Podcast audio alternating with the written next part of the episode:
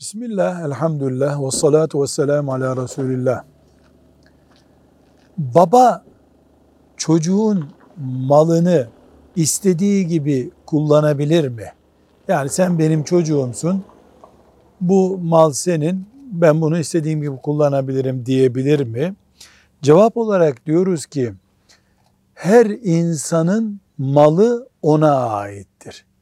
Babadır, annedir diye bir insan başkasının malına el koyamaz.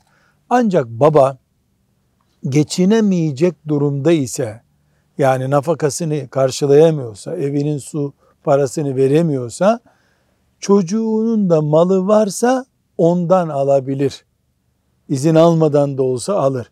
Bunun dışında baba olmak, anne olmak evladın malına müdahale etme hakkı getirmez.